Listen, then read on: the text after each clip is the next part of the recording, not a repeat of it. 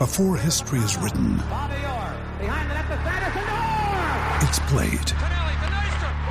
Before it's frozen in time, it's fought one shift at a time. Before it's etched in silver, it's carved in ice. What happens next will last forever. The Stanley Cup Final on ABC and ESPN Plus begins Saturday.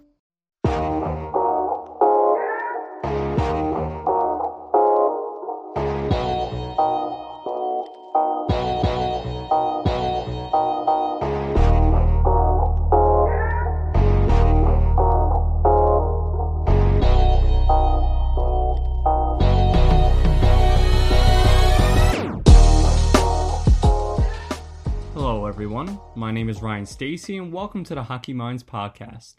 This podcast is powered by Instat, the leader in video and data analysis. Instat Hockey supports all levels of our game worldwide with video breakdowns and/or scouting services.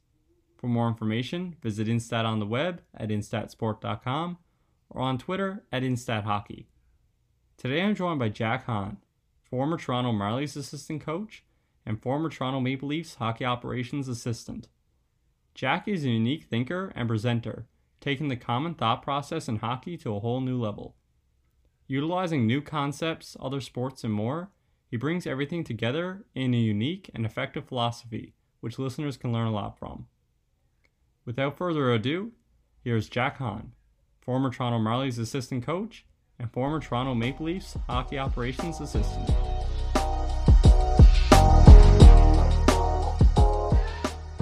Today we're joined by Jack Han, the former Toronto Marlies assistant coach and hockey operations assistant with the Toronto Maple Leafs. Jack, thanks for joining the podcast. Well, thanks, Ryan, for for having me. Uh, you know, we chatted a while back for my newsletter, and, and now it's it's nice to do like a round two for uh, for your platform. Yeah, it kind of comes full circle, and I know uh, through that experience, I was able to uh, have a lot of conversations and meet some new people. So hopefully, we can kind of, uh, you know, help you in this way and and make some new connections. So let's just start off by uh, you know talk a little bit about yourself, including where you grew up, and speak to your involvement in sports during your youth. So, uh, my, so the, the short way of answering this is uh, up until uh, when I was about seven years old, I had zero involvements in sports. Like I, I was born in China, and and my family is from China, and seriously, nobody else in my family plays sports. Okay, so we moved to Montreal when I was uh, seven years old, and then uh, my dad's friend who who who lives in the city, like he had a son who was my age and was a good friend of mine, and he played hockey and and I was like, okay, well maybe you know I should give it a try. I was terrible. Okay, so for the first three years I played, I was terrible, and then I quit. So that's kind of how the first my my first uh, you know encounter with hockey or sports uh, came to pass. Really. Yeah, no, it's it's always interesting in hearing those uh, the initial experiences in sport, and some people talk about how it's hockey, sometimes it's another sport, but it's always interesting to hear, uh, you know, where hockey does come into play initially. So, as many people know, uh, one of your starts in hockey came from your one-minute tactic videos. Uh, just touch on the idea behind creating those videos, and then how that experience helped you down the road. So, um, I, actually, it, it, would be incorrect to say that was my start because my my start in hockey really um, came, uh, you know, several years before that. So, you know, just to kind of give you some context. So I quit hockey for, for about two or three years. So I, I, I didn't play Adam, I didn't play Pee Wee, and I didn't play first year Bantam. And then second year Bantam, uh, I started again. And, and, and that was because uh, my family lived in the US for a couple of years. And then um, in the meantime, I got really fat and I became like, you know, your typical like unathletic fat kid who struggled. And then um, but then one year, my grandmother got me a copy of NHL 2002 uh, as a birthday present. And you know, at that point, like I wasn't really watching hockey. I was I was watching the Devils on TV quite a bit because we live in New Jersey, and you know, obviously watching the Devils is not the most exciting thing ever. But um, but I started playing the game again, and I was like, wow, this is actually really interesting. Like a lot of the ideas that I have now about the game, or a lot of the questions that I ask myself, when I play hockey or coach hockey or watch hockey comes from, you know, being a teenager and playing around in NHL 2002 and trying different things and, you know, trying to study different players or, you know, like making trades or, or, uh, you know, this and that. And, and, it always, it kind of came from there. So, you know, at some point I realized, okay, well, I actually do like hockey, so I'm going to start playing again. And then, so I, I started playing against second year Bantam. In second year Bantam, I um, I switched from D to forward because my thought process was, you know, my first three years of playing hockey wasn't a lot of fun for me because I didn't have any skills and and I was playing D. Um, so then, uh, you know, playing NHL 2002, like the thing that I enjoyed doing most was scoring goals, which you know, kind of a no-brainer, right?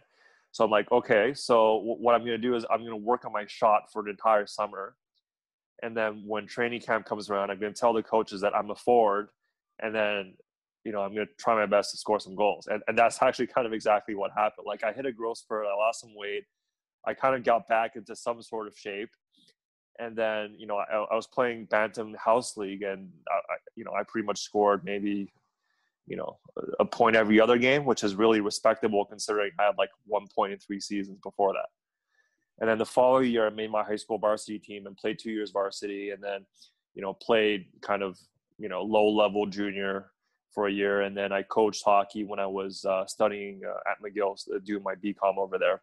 So that's really kind of how I got back into hockey, and then um, in 2013, I got this job as a, a digital contents coordinator for the Montreal Canadiens. So essentially, what that is is you're, you're the team's digital beat writer. And we were a group of I think six people, and I would cover home games, cover practices, occasionally fly with the team charter to away games, which is a really great experience. Um, you know, we had a nice playoff run that year, so so you know when when you know Subban and Pacioretty and you know Gallagher, Galchenyuk, Price, like they were kind of in their best years, I would say. So that was a really interesting experience, and that that whole year kind of taught me that okay, well, you know, first of all, I can work in hockey as as a writer, but I really had an interest for the for the hockey ops side of things, or you know, explaining tactics or exploring new concepts, or you know, trying to find value um, when evaluating players, and, and that's kind of what led me to then you know go to McGill, work for the women's team for three years.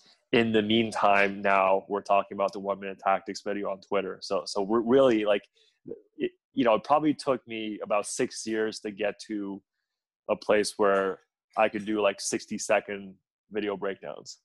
Yeah, it's definitely one of those things that uh, takes a lot of experience, and you have to watch a lot of the games. Whether it's NHL 2002, which was probably the, the first one I kind of got into as well, uh, playing it on the computer at that point. But well, um, same, yeah. yeah. So that was always fun. But uh, being able to watch the Canadiens and some different things like that, and I know you touched um, on writing a couple different opportunities. You were also with the Athletic for a while, so being able to do all these different experiences really ties into the ideas that were put into those one minute tactics. Um, how about we just go back a little bit onto McGill and just talk about the experience of uh, one going to school there and then everything you learned working with the hockey teams and just talk about the program overall.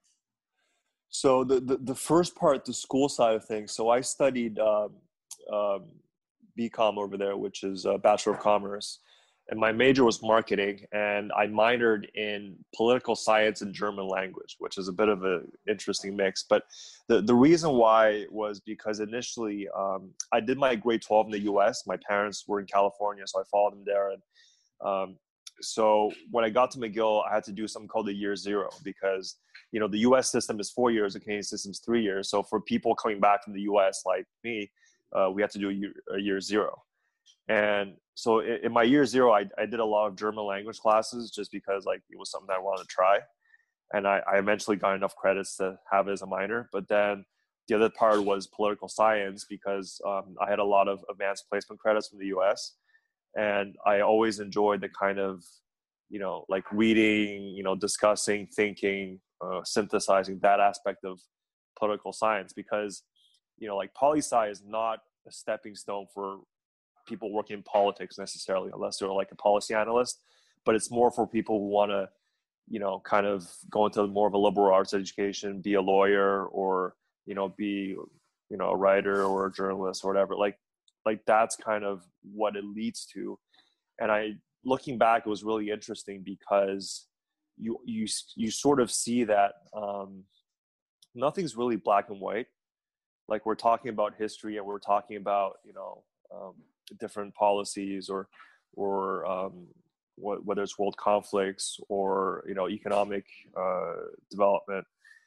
And they're all things where it's, where it's like things happen and after the fact we find explanations for why but really uh, it's almost impossible to explain you know why is it that the soviet union broke apart? You know there, there's probably 10 different reasons and uh, you know hundreds of different explanations but uh, you know things happen like that, that's the only kind of uh, concrete knowledge that we have. And then we can backfill with different theories or different uh, you know anecdotes but and it's the same thing in hockey. Like you know why does this team win? Uh, why did the blues win last year when they were last in the league at christmas? Well it, it just happened. You know maybe it's because they made a coaching change. Maybe it's because they, they changed their starting goaltender. Maybe it's because tactically they you know they, they made some um, adjustments. Maybe the players just started playing harder. Like you know there, there's tens of theories and, and hundreds of explanations but um, things just happen. And and i think in hockey that that's always been one of my um, values in, in, the sense that like you know i, I appreciate the, the the quantitative side of the game and using analytics to quantify the game and evaluate players and looking for opportunities. But there, there's always going to be a, a, part of the game where it's just like, you know what, like stuff just happens. Like the puck bounces, you hit the post, the ref makes a call. Like, you know, at some point you you got to have this feeling of like surrender to like, you know, do what you can the best that you can, and then afterwards, you know, whatever happens happens. Right? Yeah, yeah, I think that's a that's a really good point to bring into the school part and um, yeah, it really is one of those things that there's no perfect answer. It's just you have to really be due diligent and and go about um, you know breaking down the process and trying to find answers that way. Yeah, uh, like like a lot of my friends, they're um, you know doctors or engineers or accountants, and and they look at poli sci or liberal arts in general as just like you know it's it's kind of hogwash, right? Because it's it's not it's not really scientific but so is hockey. Like hockey is not. It, it's it's like you, you sometimes you have to suspend your disbelief, and sometimes you, you just gotta kind of understand that. Uh, you, you know, there are things beyond your grasp here. Yeah, that that's a great point to make. So, uh, you know, shortly after McGill, uh, you would enter the Toronto Maple Leafs system, working as a player development analyst and grow into other roles with the Leafs. Uh, talk about the process of how you found yourself in Toronto, and then talk about some of the key points you learned uh, working there as well as working with the Marlies? So after my undergrad at McGill, and at that point I wasn't working with their, their hockey program yet. So so a couple of years after that, like uh, I have been working uh, first um, with a with like a Fortune 500 company, like in in uh, sales and operations. Then I worked for a couple of startups, and then eventually, after my stint with the the Habs, um, I thought to myself, well, if I really want to make inroads and either be a coach or an analyst, um, uh, I should probably get a job doing that at a lower level. And it just so happened at that point that the head coach of the of the McGill women's team, Peter Smith, was looking for a video coach. And I I knew of Peter because of all his successes at the Olympics. He was an assistant with the national women's team and, and won two gold medals. Um, some of my classmates actually played for him when when I, when uh, we were all in undergrad, and, and so I went to see him, and it, it, was kind of really a chance encounter because I emailed him kind of out of the blue, right? It was a cold email, and then within 15 minutes, uh, he replied, "Okay, well, come come see me tomorrow, and we'll talk," because you know I was looking for a team, and he was looking for a guy to to do video for him, and like he was like like he was so short on solutions that is, that he was considering asking his equipment manager to do video too on the side, which would have been a terrible idea because those are two really time intensive jobs and I don't think a single person can do it without going insane at a certain point. So, uh, so for next three years, I, I worked really closely with Peter. Like he taught me a lot about the X and O sides sides of hockey, but also about you know leadership and being a good coach and just being a good person and then what I was able to bring is is that uh, the analytics side of things. You know, I set up you know stats um, uh, you know, I track microstats, I set up reports, and the, for me, the most important thing also was just you know, in years two and three, I was able to start a process where you know we we all we're always recruiting new students to come into the program and work on the hockey ops side of things. So now, you know, after I've left, there's been uh, you know three um, undergrad students who've kind of taken over my job, and then they're looking for the next generation. You know, so number four and five and, and beyond, which is really cool. And you know, one of the things I really want to talk about is the importance of of mentors, right? So I would say, you know, Peter has been a very important mentor for me, but on the flip side, if you look at it, there's also anti-mentors. So people that you know, or people that you work with, or people that you know you encounter in in, in various stages of life, where it's like their value to you is showing you what you don't want to do or who you don't want to be or um, you know what path maybe isn't the best for you. Like the, the, the thing that actually led me to meeting peter and working with him and, and learning all these things and eventually working pro hockey uh, on the operations side is you know i had a, a manager with the canadiens who i really you know I, I just didn't see eye to eye with you know like i was trying to add kind of tactical elements or analytical elements or more in-depth analysis to my articles and, and he was like well you know i don't think fans are interested in this. I like you know first of all you know our our readers just want to know what happened in the game and leave it at that. And second of all like you know you're not a coach you're not an analyst. Like who are you to to talk about these things? So like that was something i really took to heart because first of all you know there was a reaction of like okay well i'm going to show you and second of all, it's like, you know, when you think about on the flip side, it's like, yeah, like he he totally has a point because, uh, you know, I don't have those experiences yet, and I and I don't have those, um, you know, qualifications yet. So so so that was a really big driving force for me to, you know, go to work in U Sports women's hockey with, you know, a mentor, and then um, and then really develop that side of my my skill set. So you know, on the one hand, you know he's he, he was kind of a prick, but on the other the other side, I think maybe unintentionally he was actually one of the the, the big. Uh, uh, it was a big turning point in my life. Yeah, definitely, and. Uh, you know, like again, you take away those uh, the key experiences, uh, and you meet those people, the mentors, anti-mentors, and it helps you at a later date. Um, so in the Toronto Maple Leaf system, one position I really wanted to talk about specifically is your time with the Marlies as an assistant coach. Uh, you know, being a pretty prominent role at that point in time. Uh, what were some of the main takeaways that you had in that experience uh, working with the Marlies? Uh, you know, there for a couple seasons as an assistant coach.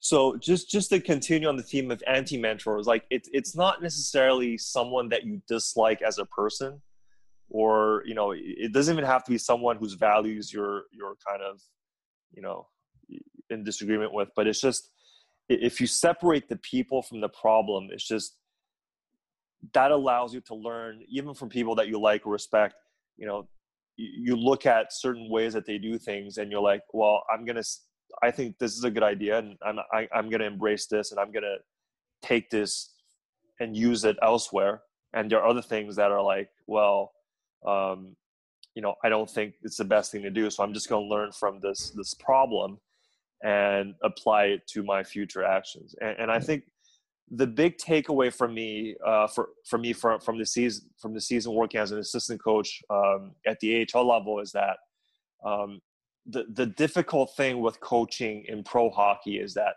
you have so much on your plate and it's difficult to prioritize right? Because you know if you're a minor hockey coach or if you're even if you're a junior coach um, there are people who don't necessarily put in a lot of hours and you know get by right? Uh, but at the pro level the the work ethic or the time commitment side of things like it stops being a competitive advantage because everyone is putting the hours and everyone has access to certain resources both in terms of manpower or in terms of material right? So then so then it, it, it's kind of interesting because when you move mm. from let's say junior pro or college to pro or you know when you make that jump you almost have to kind of flip your thinking upside down in the sense that like instead of saying well what can i do more or what can i add?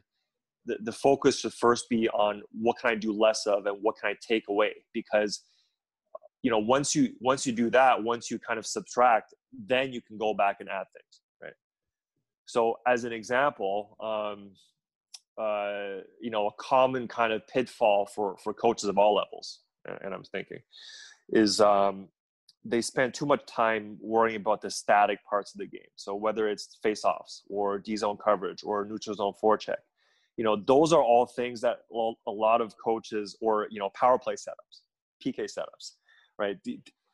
Like i think a lot of coaches spend a disproportionate amount of time worrying about those areas because they're easily controllable right? Because you're just you're basically telling players to stand in a certain spot. And i think coaches gravitate toward those things because it gives them a feel of control over the game and a feel of competence you know in the game. But that that may may not necessarily be what the issue is right? So if we have a team that has trouble on the power play and i'll give you an example the montreal canadiens you know consistently have been a very good five on five team at creating offense but on, on the power play it just hasn't happened for them right and you can say well is it because they're playing you know shea weber at the point or on the left flank or you know, are they playing Kotkaniemi and Suzuki on their strong sides or on their weak sides? Or, you know, are they, you know, having somebody net front um, versus having somebody, you know, at the strong post? Like those are all kind of structural details that are important, sure, but are not central to the issue, right?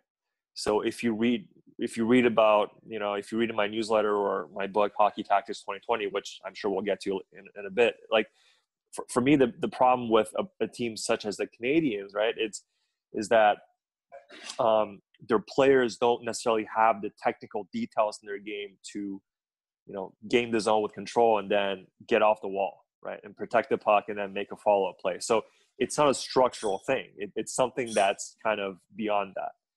Yeah. And i think a lot of coaches they get stuck on the structural side of the game or the very kind of um, the pattern based part of the game. And you know there's only 24 hours in a day. So then they don't have enough time or energy to get to the kind of the, the second level thinking that maybe is required to uh, address some of their problems.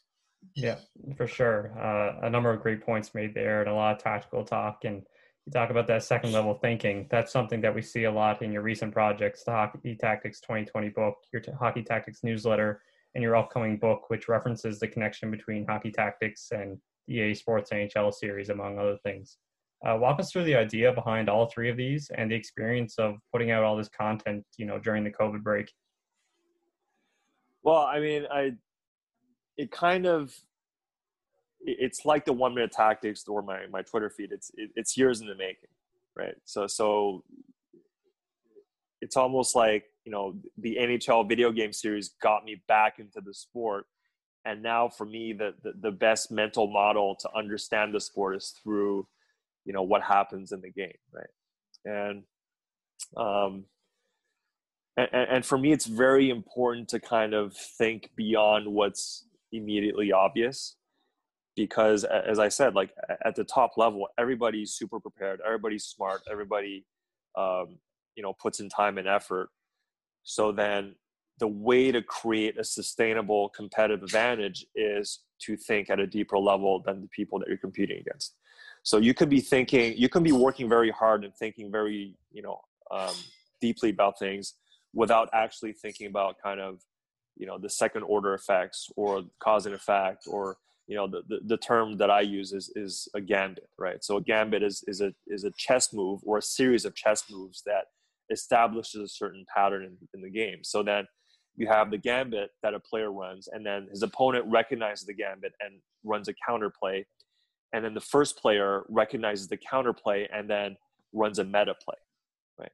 And, and really, that's kind of how it works. And like, if you think about a two-on-one, right? If whether you're the goalie, whether you're the defenseman, whether you're the puck carrier, whether you're the player without the puck, everybody's running these primary plays and then their opponents try to neutralize these primary plays. So ultimately, what what ends up happening is that the winner of that encounter is the player with um, the better secondary play. So as a puck carrier, you're faking a short side shot and then you're slipping the puck un- under a D-man stick to the open net, right? As a D-man, maybe you're faking going toward the puck carrier and then taking away the pass the last second, right? as the goalie, maybe you're moving a little bit early because you know that this guy's going to pass, or conversely, maybe you're just standing your ground because you know that this guy's always going to shoot. So it's whoever has a more established secondary play that's really going to thrive at the higher levels of competition. Right? Yeah. Once the idea of execution is kind of off the table because everybody can execute. Yeah, exactly. And uh, you know, there's so many great takeaways from the from the writing and even the conversation that we see on Twitter that just comes from it. And I'm sure uh, even more conversation has gone on behind the scenes uh, with you and and people are having different takeaways from reading the the content. Uh, you know, one of the topics that uh, you know that comes up a lot is how you heavily invest your time into new ways in coaching and scouting uh, at different levels. Talk briefly on the topic and touch on some ways that you feel you know this advanced coaching or advanced methods can be utilized at various levels. Well, it, it, I, I, mean, it, it, it all goes back to the idea that you, you want to think about things at a second level because like that's how you get ahead and, and that's, you know, that's what life is, right? Like it, um, it, I like to use a lot of business examples and one of them is uh, a startup, right? So if you're running a startup, is it more important to run the startup well or to pick a profitable industry? And you know past history shows that it's way better to be an average company in a in a profit making industry than a great company in a profit losing industry right so it's like um, so my girlfriend's a flight attendant and um, i've always been interested in aviation and, and as an example i think uh, air new zealand is one of the best run companies in uh, airlines in the world in, term, in terms of profitability and they're still losing money every year whereas you know a very an average to below average uh, uh, aircraft parts supplier makes millions of dollars every year right yeah. so it's always about you know kind of finding i would say open ice right where your opponents aren't or your opponents aren't thinking about and that's where you can you know get a puck where you can you know create a speed differential or you can you know attack the net or find the middle. Like like it's all about finding open ends, right? Like we we know that if the pile there's a pile of players in the corner, well, adding you know a fifth or a sixth body into that pile is not going to do anything. But if you just stand next to the pile, sometimes the the, the puck pops pops out to you, and then you, you have a one on zero with the goalie, right? So it's all always about finding the the space that will allow you to make the next play. Yeah, it really is just a constant, you know, mental battle almost trying to find those loopholes and find ways to better yourself and set yourself up for better opportunities. Cycling back to an earlier experience uh, with the Leafs, I read somewhere that you mentioned your ability to work with video as a strength, which helped you land the position. Talk about how you went about learning this skill in particular, and then talk on talk about some other skills that maybe helped you out in the early stages.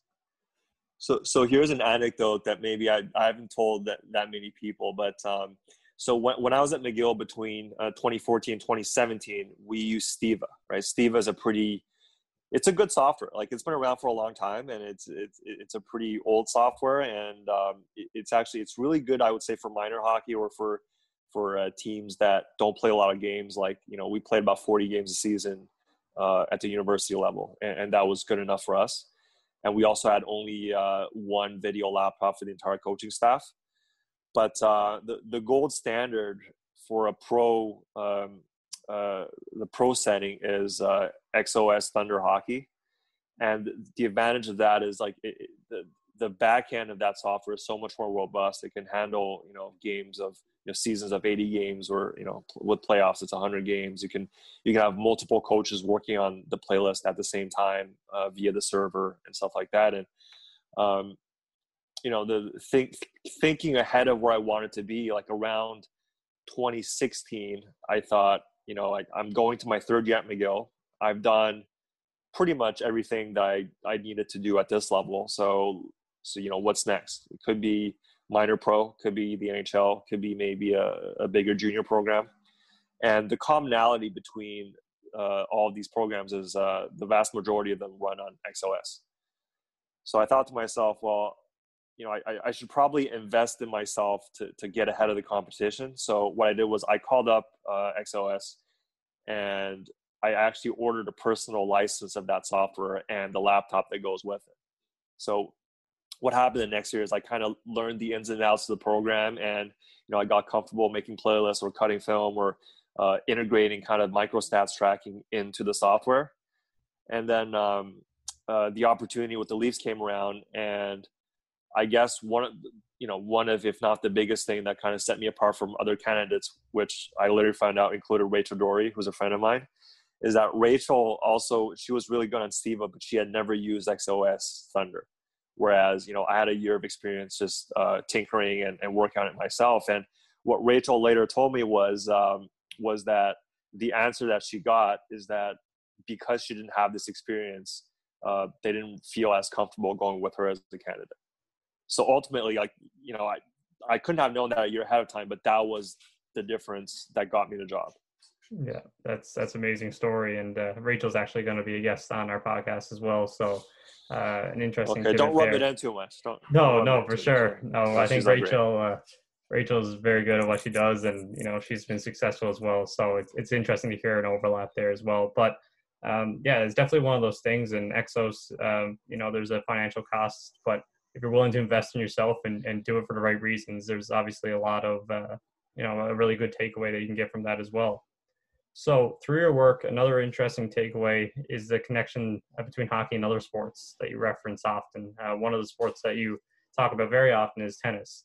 Talk about that connection and then how others can utilize various sports to further their abilities in hockey. Well, I talk about tennis because like that's something I know really well, right? So, um, what what happened when I was younger was um, my parents didn't necessarily invest a whole lot of money into into my sports. They they did a fair amount, but uh, you know it's more like you know hundreds of dollars versus thousands of dollars, right? And and one thing that that um, um, resulted from that was I always played tennis in the summer and hockey in the winter because you know summer hockey is, is expensive and then winter tennis is also expensive whereas you know summer tennis i can be out there with my friends for hours on end on public courts and you know it'd be free and then winter hockey obviously i could play outside i could play for my school i could play for my house league. So you know i was always about roughly as good at tennis as i was at hockey growing up. And you know it being a very different sport you know it's individual there's no contact there's a net separating you and your opponent. It's in a sense it's way more mental because you can't you can't pass the ball you got to hit it right? But um it, it allowed me to kind of experience and see a lot of different things. And um, that added kind of a whole layer of understanding to my hockey as well yeah it was one of those points i really wanted to bring up and and hear your point on that as well just because you know there are so many different takeaways we've had guests on the podcast and there'll be future guests who talk about you know baseball and and alpine skiing and all these different things that uh, you know there's takeaways that lead into sport and it's just another um, interesting outlet for the game as well. So, go ahead. Yeah, like, and I would say if if I had to pick one major takeaway uh, from tennis is that is that the the relationship between effort and results is not uh, it's not direct, right? You yeah. you can't draw a straight line and say, well, this player is doing better because he's trying harder. Uh, you know, I actually I, I have some friends who play pro tennis, and I and I've actually covered pro tennis uh, extensively over the years, and you know, everybody works hard, right? Like if you go into the top, let's say, 1,000 players in the world, everybody works hard. And if you watch a top 100 player practice with a top five player, they don't look all that different. So, what is it that makes it so that the top five guy makes five million dollars a year and the top hundred guy makes you know, I would say, you know, 50,000 a year or 100,000 Yeah. It's not the effort and it's not necessarily the technique and it's not necessarily how hard you hit the ball or how fast you run or it's, it, it it's something else, right? So, so that something else has always fascinated me. And, and that something else is kind of what, you know, my hockey research or my hockey work has kind of tried to uncover. Yeah, for sure. And I think when people read that type of content and have those ideas, there's even more areas, even outside of sport, that they can have takeaways that bring back into the game. So, aside from your own work and then your personal network, what are some other, you know, maybe public resources that you utilize to further your own knowledge, whether it be books, podcasts, articles, etc.? Um, well, first purely in the hockey side, like I I probably subscribe to a good number of those uh, public analytic databases, whether it's uh, uh, Micah's hockeyviz.com or evolvinghockey.com or you know I've been working recently uh, closely with uh, Corey Sznajder of Shutdown Line, and I think they they just give you a, such a good perspective because you can say that this player is good or this player is bad based on something that you see in their game, but then you know at a glance you can consult those resources and know where they stand versus their peers right so if you know we, we look at mark stone right very clunky skater right? not, not the best shooter like kind of a weird way of carrying the puck but then one of the most effective players in the nhl why right ryan o'reilly you know ugly skater super effective player why um, on the flip side, you know, Max Domi, one of the most dynamic offensive players in the league, uh, very underwhelming defensive impacts. Why? So I think those are really good starting points because it gives you an apples to apples comparison to other players in their situation. And, you know, I think any kind of analysis has the, the, you know, there's a danger of coming to wrong conclusions if you don't start with those kind of basic, um, the high level impacts, right? Yeah, for sure. Um, you know, there's so many great resources out there, and uh, you touched on a few there that, uh, you know, if you look on Twitter, you can see all these different people are doing amazing work with analytics and and other different things like that. So, uh, really great resources to bring up there. Uh, you've mentioned a few different people throughout the interview, but reflecting on your career to date, who are some of the key mentors who have helped you get to where you are today? And then, aside from what you've already talked about, what are some of the other other uh, major lessons that you've learned through those interactions and just working in general? Well, I mean, you know, anyone's first and most important mentors are, family members, right? So, so, so, I mentioned off the top that nobody in my family played sports. Um, there, there's a lot of teachers and you know writers and you know intellectuals in my family. My my grandfather taught uh, um, literature for I would say 40 years. You know, he he um, he worked at a public school in China, and he was someone who really imparted the importance of you know being well read and writing and having you know thoughts on different things and um, you know being uh, just just the thoughtful person in general. And like i spent a lot of time at his house growing up and he didn't have any toys. You know we were before the era of video games. He never played soccer or played catch with me. And so he would just sit and read and i would sit and read and you know he taught fifth grade. So at a when i was four years old i was reading at fifth grade level because that was the only thing that he had right? I was looking at the pictures and trying to figure out what the words meant. But but that really gave me a head start on you know the, the linguistic side of things and um, um yeah and, and just being ahead of my peers in terms of you know the my my, my thought process. And then the second most important mentor, and I, and I would even say he's an anti-mentor in many ways, is my dad because, um, you know, he he's very traditional in the sense that for you know for, for him, success in life is having a nine to five job and having you know a good salary and a pension and stable working conditions. And um, you know he had that in the first part of his career and not so much the second part of his career. And, and, and i think that was a really it's a good cautionary tale for me to you know make bets on myself and to do your own thing and to always look for ways that you can gain equity into your work right? And you know he on balance he's been a, he's a very successful person. You know he went from china to uh, studying in japan to you know working in singapore and hong kong and now he's in california with my mom to have a house um, you know and and but but but even then it's i always felt like i i didn't want to be like him in certain important ways, even though, you know, I love him very much and we have a great relationship, but it's just, um, you know, he's been a really good anti mentor for me in that way. Yeah, that's an interesting way to put it. And like you said, such a great connection and so many learning points, but, uh, you know, ways for you to see, uh, you know, potential, uh, you know, different routes that you can take and ways that you can be successful uh, from his different experiences. Uh, as a final question, as I ask everyone on the podcast, if you could go back uh, and talk to yourself or maybe someone who's in a similar position as you heading into university or somewhere around that age, uh, what is one piece of advice that you would give them to help them progress in hockey operations and life in general? So I think the best single piece of advice uh, I received, I think it happened was maybe I was around 20 or 21 years old, and I was at this conference, and there was a marketer by the name of Mitch Joel who was presenting, and, and I got to ask him a question at the end, tail end, and it was it was something along those lines, right? Like what what's a thing that you think will lead to success, or what what's something that you know a young person should know? And he's and he, he just simply said, do things which are awesome to you. Right. So there, there's a few things to unpack, right? So first of all, it's do things. So for me, whether whether I'm writing, whether I'm you know um, running a book or or a newsletter or on my Twitter feed. Like it's just it's the importance of putting out a volume of work. You know, in hockey, we we understand that shot volume is ultimately what drives results, and the players who drive exit volumes and entry volumes and shot volumes, despite not looking always very pretty, they're the players that you want to have.